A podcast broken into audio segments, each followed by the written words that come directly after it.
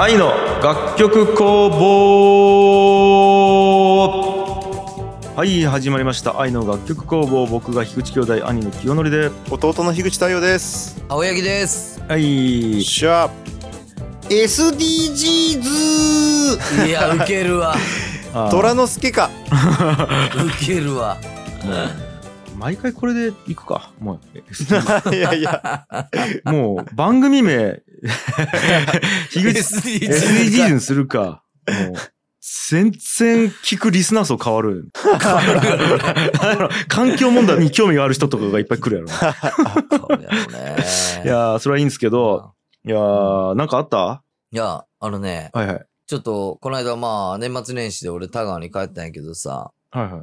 まあ、その時、荒野に聞いた話なんやけど、ううんん。俺さ、あのーうちのね、親父から、まあ、親父はもう2016年にあの、死んでしまったんやけど、はいはい。その親父から生前聞かしてもらった話で、ううん。んお前この間こんなことあったぞっていう話があるんやけど、まあこれ二人にも話したことあるとは思うんやけど、うん。おこのね、あの、ちょ、その話していい？まず。はいはい。はい親父が夜中ね、軽トラでまあ走り寄ったと。うん。あの、山田からいい金にかけて。はいはい。うん。まあこう夜こう走り寄ったら、その前を一台車が走り寄ったんやけど、うんやぶからイノシシがポンチ出てきて、その前を走る車がポンチ跳ねたらしいんよ。そのイノシシを。うんうん。おうほんで跳ねたら、うん。その車が跳ねた途端、急発進して、ブーンチ走ってったらしいんよ。うんおうおうおそらくそれを後ろからこう走りながら見よった親父は、跳ねたのがイノシシと思わずに、うん。えっと、なんか跳ねたけど、うん。これやべえと思って逃げた。まああはい。人とかの可能性もあるきね。そうそう、ある。要はまあはいはい。引き逃げよね。はいはいはい。で、バーンチ逃げたらしいんよ。うん。で、親父がそれ止まって見たら、うん。こうイノシシやったと。うんで、イノシシがもう死んじょったか死にかけやったかなんかやって、うわ、イノシシやんと思ったら、親父の後ろからもう一台バーチ軽トラが来て、うん。うん。その軽トラの運転手が降りてきたらしいんよ。うん。ほんで、わあ、イノシシですかっつって、うんあのーうんこのイノシシもろていいですか？つって親父 そうね。この話ね。これね、俺ね、この話何が好きって、うん。マジで田川を象徴する話やな、状態。うん。二つね。山からイノシシが出てくるような街。うん。うん。それを引いて引き逃げするような人がおる街。うん。で、その死んだイノシシ見て持って帰っていいですかっていうようなボロい人がおる街。そうね。これも田川のね、なんとも言えんね。もう象徴する話やなって思ったんやけど、うん。うんこの間ね、年末に帰った時、荒野から、うん。なんか、新しいこういう話聞いたよ。はい新しい田川の話。うん。う。ほあのね、荒野今いい金パレットおるやん。ううん。んいい金パレットで、あの、おるき、まあ地元とのこのつながりとかで、まあ田川いい金のその地元の人口とかに出るんち、うん出ることがあるらしいんやけど、あ人工っつうのは祭りね？あお祭りお祭り、そうそうそう。そう。神に捧げる祭りみたいな感じね。人おみ工こしをね、こう担ぐみたいなの。で、そのおみこしとか、俺らも小さい頃から見よったけど、うん。荒野も知らんかったらしいんやけど、まあそれのじ、えっ、と、お祭りにがっつり参加したら、まず、おみこしの中にうん。神社のご神体中の入れる、そういう儀式みたいなのがあるらしいんよ。ほうほう。うん。で、祭りに参加するみこしを担ぐ人間が全員神社で、あの、神主みたいなのの、ううんん。あーだがーだみたいなのを聞いて、うん。で、今から、えーおみこしにご神体を入れます。みたいな言った時に、まあ、隣に座っちゃったその地域のおじさんが、うんおい、こうやと。お前絶対ご神体見たらいけんぞと。うんご神体見たら、その、見た人間は目が潰れるとか、大きい病気になって死ぬとか、そういうのがあるき、あら限られた人間しか見られんと。うんだき、おみこしにご神体入れるところを絶対に見たらダメと。うんあそんなんあるんやそうそう、そういうのがあるんやと思って、マジでそういうのが。で、荒野ももう怖い気ずーっと下向いちゃったらしいよ。うんそしたら神主がなんかガサガサ言うて、ご神体出してきて神社の奥から。うんで、おみこしに入れて、なんか鍵みたいなの閉めてみこしに。ううんんほんで、はい、皆さん、えー顔を上げてくださいと。うんで、ここから、えーお祭りがスタートしますみたいなの言って、そこからみこしを担ぐみたいな。そんなんがうん。残っちゃうやなっていうのをびっくりしたらしいんよ。はいはい。で、おみこしをこう担ぎながら、うん。今度こういうのが残っちゃうんすね、つって、地域のおじさんたちにこう聞いたらしいよ。すごいですね、こんなん残っちゃうんですね、って聞いたら、うん。あの、いや、お前、そけどたい、つって。うん。まあ、そけど今今日あの、あっこご神体入れたけど、うん。今年のあの、ね、年始ぐらいにから神社がこう、泥棒に荒らされてからたい、つって。うん。え？ってなって。神社荒らされてからもう、ひっちゃかめっちゃか中やられちょったんよ、つって。うん。で、いろんなもんがこう、転がっちゃうけど、うんなんかあの、ご神体もなんかバーンチ荒らされちゃったみたいやけど、なんか転がっちゃうものの中に、多分ご神体もあるんやけど、俺ら、誰もわからんかろうが、ご神体見たことねえかろうが、でどれがご神体かわからんき、全部捨てたたい。え、じゃあ、え、じゃあさっき、さっきみこしに入れたやつ、な、だ、な、何入れたんですか？って言ったら、いや、あれもう、俺はもう、なん、どれがご神体かわからんけど、お前ネットで買うてからお前今日入れちょら。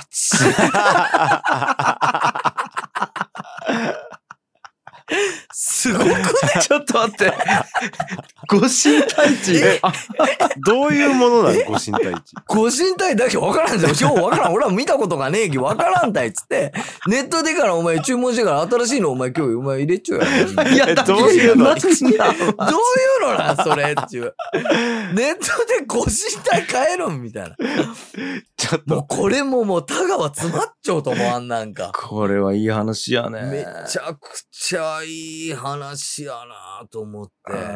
いや、で、そのね、男性器を模したやつかもしれんし、鏡とかいうやつかもしれ んし、なんかわからんだよね。玉とかかもしれんし、なんかわからんよね、ご神体は。なんかこういう古くからのね、そういう根強いなんかが残っている街で、そういうのを荒らす人間がおる街で。で、えっ、と、いざという時にそういうなんか適当なことをしてしまうみたいなね。うん。なんかこれがね、もうほんと象徴する話やなと思ってめちゃくちゃ面あ白い。あ、でも、面白いね。これいい話やね、でも。うんいや、いい話やわ。結局何がご神体とかって、でも正直どうでもいいわけやん。うん。そうそうそうそうそう。そう人間の心に、ここにご神体があるっていうことが伝わっちゃけばもう別にそれで 成立しちゃう成話立はするきね。ただ知らんかった、そんな見たら目が潰れるとかいうあれが、未だに残っちゃうっていうのがね。いやそれは面こ白いれはいい話やったわ。面白い。いね。ありがとうございます。わ田川やね。田川あるね、やっぱこういうのがね。いやうー、んそうそうそう。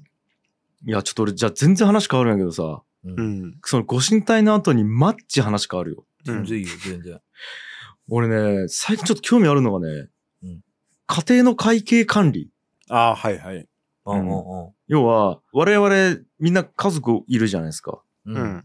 ううん。ん。で、まあ、日本にね、もちろんいろんな家族いる中で、その、お金どうしようんやかっていうのがあって、はいはい。で、えっ、と、いろんなパターンがあるんよね。うんう。ん。例えばじゃあ、夫婦が共働きか片方しか働いてないかっていうのもあるんやけど、まあ、よく聞くパターンは、えっ、と、専業主婦と、で、旦那さんが、まあ、稼いでくるっていうパターンやね。うん男が稼いで、えっ、と、女性が専業主婦で、で、えっ、と、稼いだ金は一旦家に入れて、そこから小遣い制で旦那さんがもらっているパターンとか。うんうんあと逆で、えっ、と、もうすべて財布は旦那さんが握っちゃって生活費を家に入れようっていうパターンもあるし、うんうんあとは、まあ、共働きに多いんかな。なんか一個家庭の口座を作っちゃってそこでやりようっていう話とか、うん。うんあとは、なんかあれを決めちゃうっていう話もあるよね。えっ、と、家賃と電気代は旦那さん払って、日々のスーパーとかの食材は奥さんの給料からやりようとかいう話もあるし。うんうんうん。いろんなパターンあるんやけど、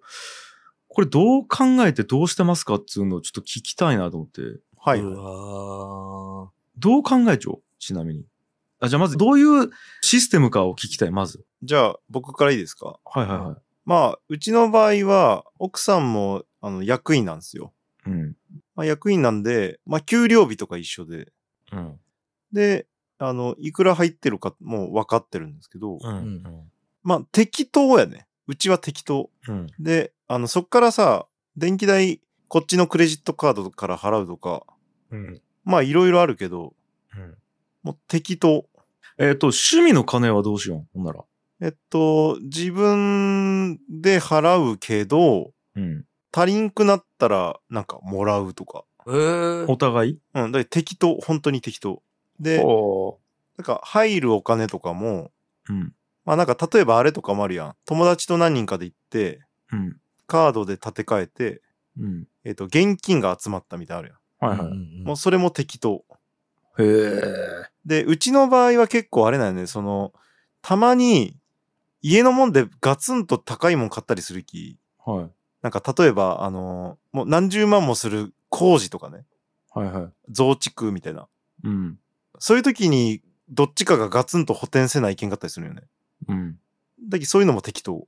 はあ。じゃあもう、うんいやまあ、だき、それでトラブルがないんやね、ほんなら。トラブルないね。うんで、まあ、どうやって貯蓄っていうかさ、しっかり残すかっていうと、うん。株買ったりしようね、最近。はいはい。うんだけどまあそういうのには手をつけんじょこうみたいな。それは、えっと、家庭の株やね。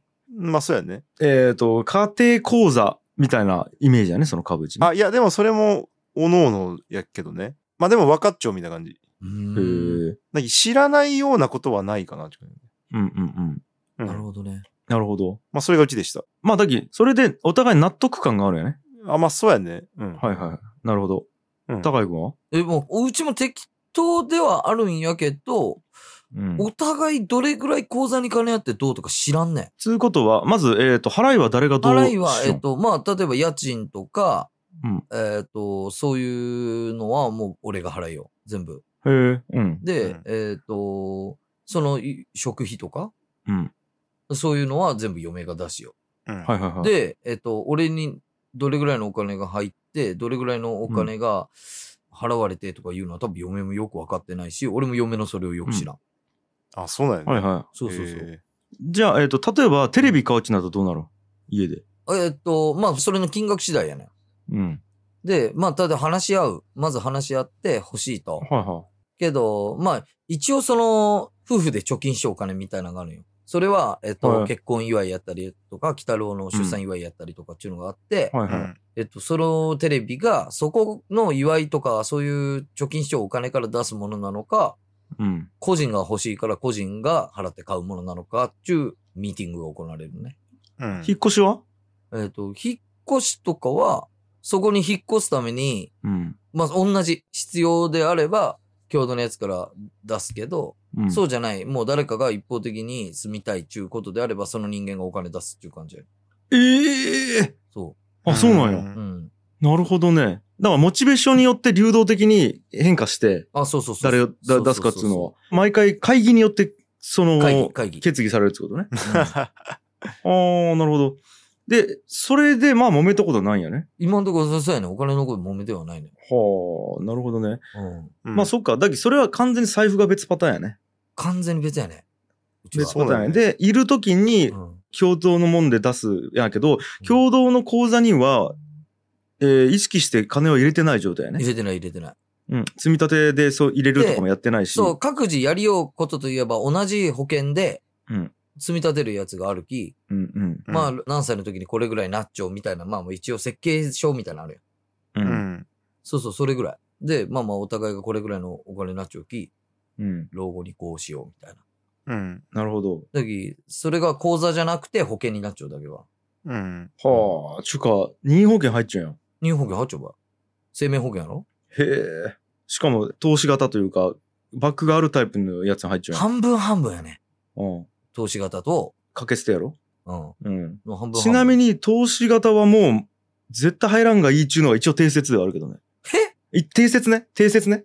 いや、これはあの、いろんなね、まああ、の、場合があるき。うん。ちょっと待って、それの回やりたいぐらい聞きたい。なんそれ。それなん？そうなん？一応入るんならもうかけ捨て一択っちゅうふうに言われちゃう。俺も聞いたことあるね。なしかけ捨て一択な。あ、えっ、と、要は、えっ、と、うん帰ってくるっつうことは、二つの機能を保険にかけようっちゅうことよね。要は、うん保険機能と投資機能つうのを保険会社に一括して委託しようっちゅうことになるわけね。うん。わかるうん。えっ、と、かけて多めに戻ってくるっつうことは、これ投資やん。うん。で、えっ、と、何かあった時に保険が効くっつうのは、これ保険の機能よね。うん。二つの機能を、えっ、と、一個の保険会社に委託しちゃうことになるよね。ここまでわかる？うん。で、えっ、と、でも、保険会社は投資得意かどうかって言ったらまた別の話で。うん。う。うんん。うん。やったら、投資はちゃんと投資の方法でやって、保険は保険で掛け捨てでやった方がいい。つうのが一応定説ね。うん。え、なんか、俺はそう主張。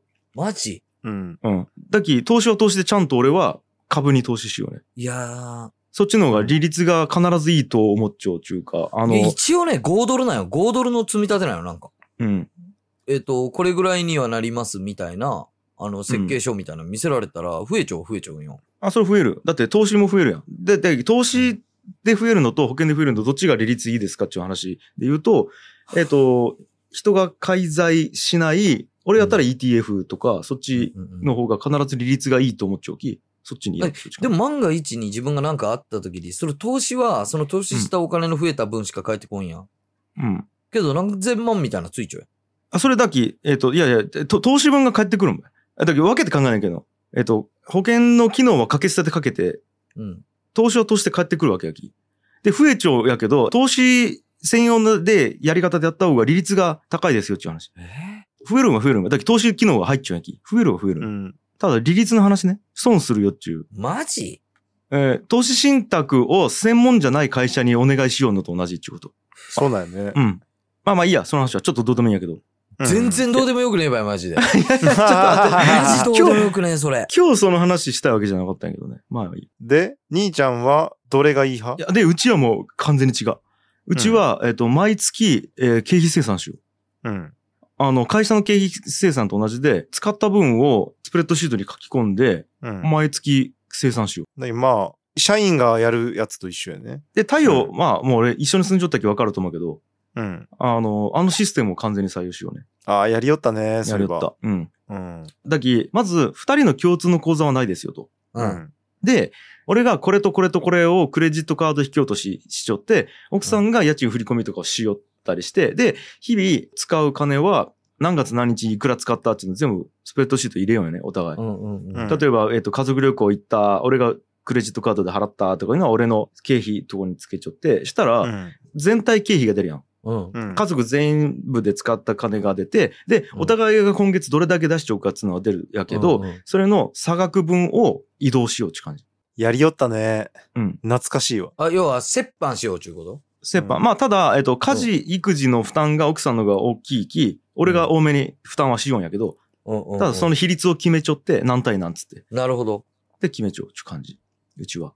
で、えっと、これも明確な理由があって、うん責任を完全に分離したかったっていう、自分の口座に入っている金の責任を完全に分離したかったっていうことで、要は、うん俺がいくら稼ごうが、俺が払う分を払っちゃったら、どうでもいいっていう状態にしちょきたかったよね。うんうんうん。そうじゃないと、年収が低いことで家庭に迷惑をかけるので、うん。ということ。なるほどね。で、あとは、あの、あれもある。趣味に使う金と家庭で使う金っていうのをごっちゃにすると嫌っつうのがあって。うん。うん。で、ここはまたね、俺、物を買うのを極限までやりたくないと思ってて、う。うんん。欲しいものがないっちゅう。で、うちの奥さん結構買い物好きなんよね。うん。で、これお互い同じ口座にしとったら、全然納得感がない状態でいろんなものを買うことになるよ、奥さんが。うんうん。うん。で、それ、俺、納得感がないやん、それ。うん。で逆に、じゃあ奥さん側からすると、二人の口座から自分ばっかり物買って申し訳ないなっていうのをうん、多分思うはずで、だったら買いたいもの買えんくなるよ、思いっきり。うんうんうんうん。その状態って良くないな。きょんちゃんっぽい。まあ、本当にあれやね。兄ちゃんと暮らしよった時の感じやね。そうそうそう。だけどまあ、オフィス樋口も俺そうやったよ。うん。